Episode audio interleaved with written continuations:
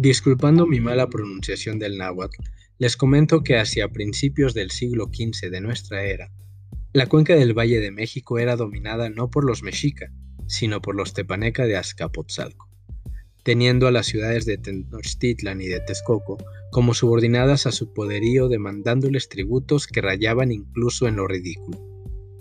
Este poder terminaría hacia el año 3 Conejo, 1430, ante la revuelta final que la Triple Alianza, o Tlatoloyan, dirigida por Izcoatl, Nezahualcóyotl y Totoquihuatzin, tendría contra el señorío de Azcapotzalco.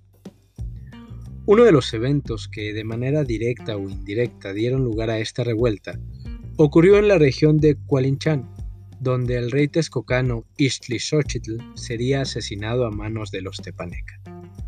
Dicho evento tuvo lugar en el año 4 Conejo, o 1418, y tuvo como principal testigo al hijo del rey asesinado, el príncipe Nezahualcóyotl, que en ese entonces contaba con apenas 16 años de edad.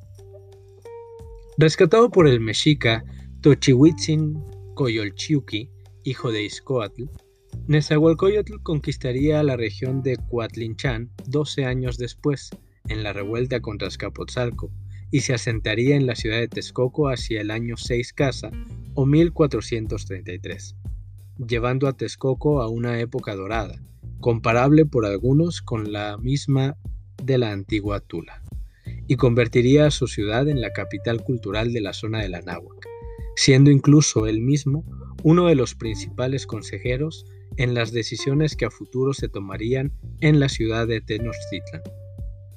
Sobre su vida, su cosmovisión y sus obras, mucho hay que decir y con poco espacio se cuenta aquí para ello.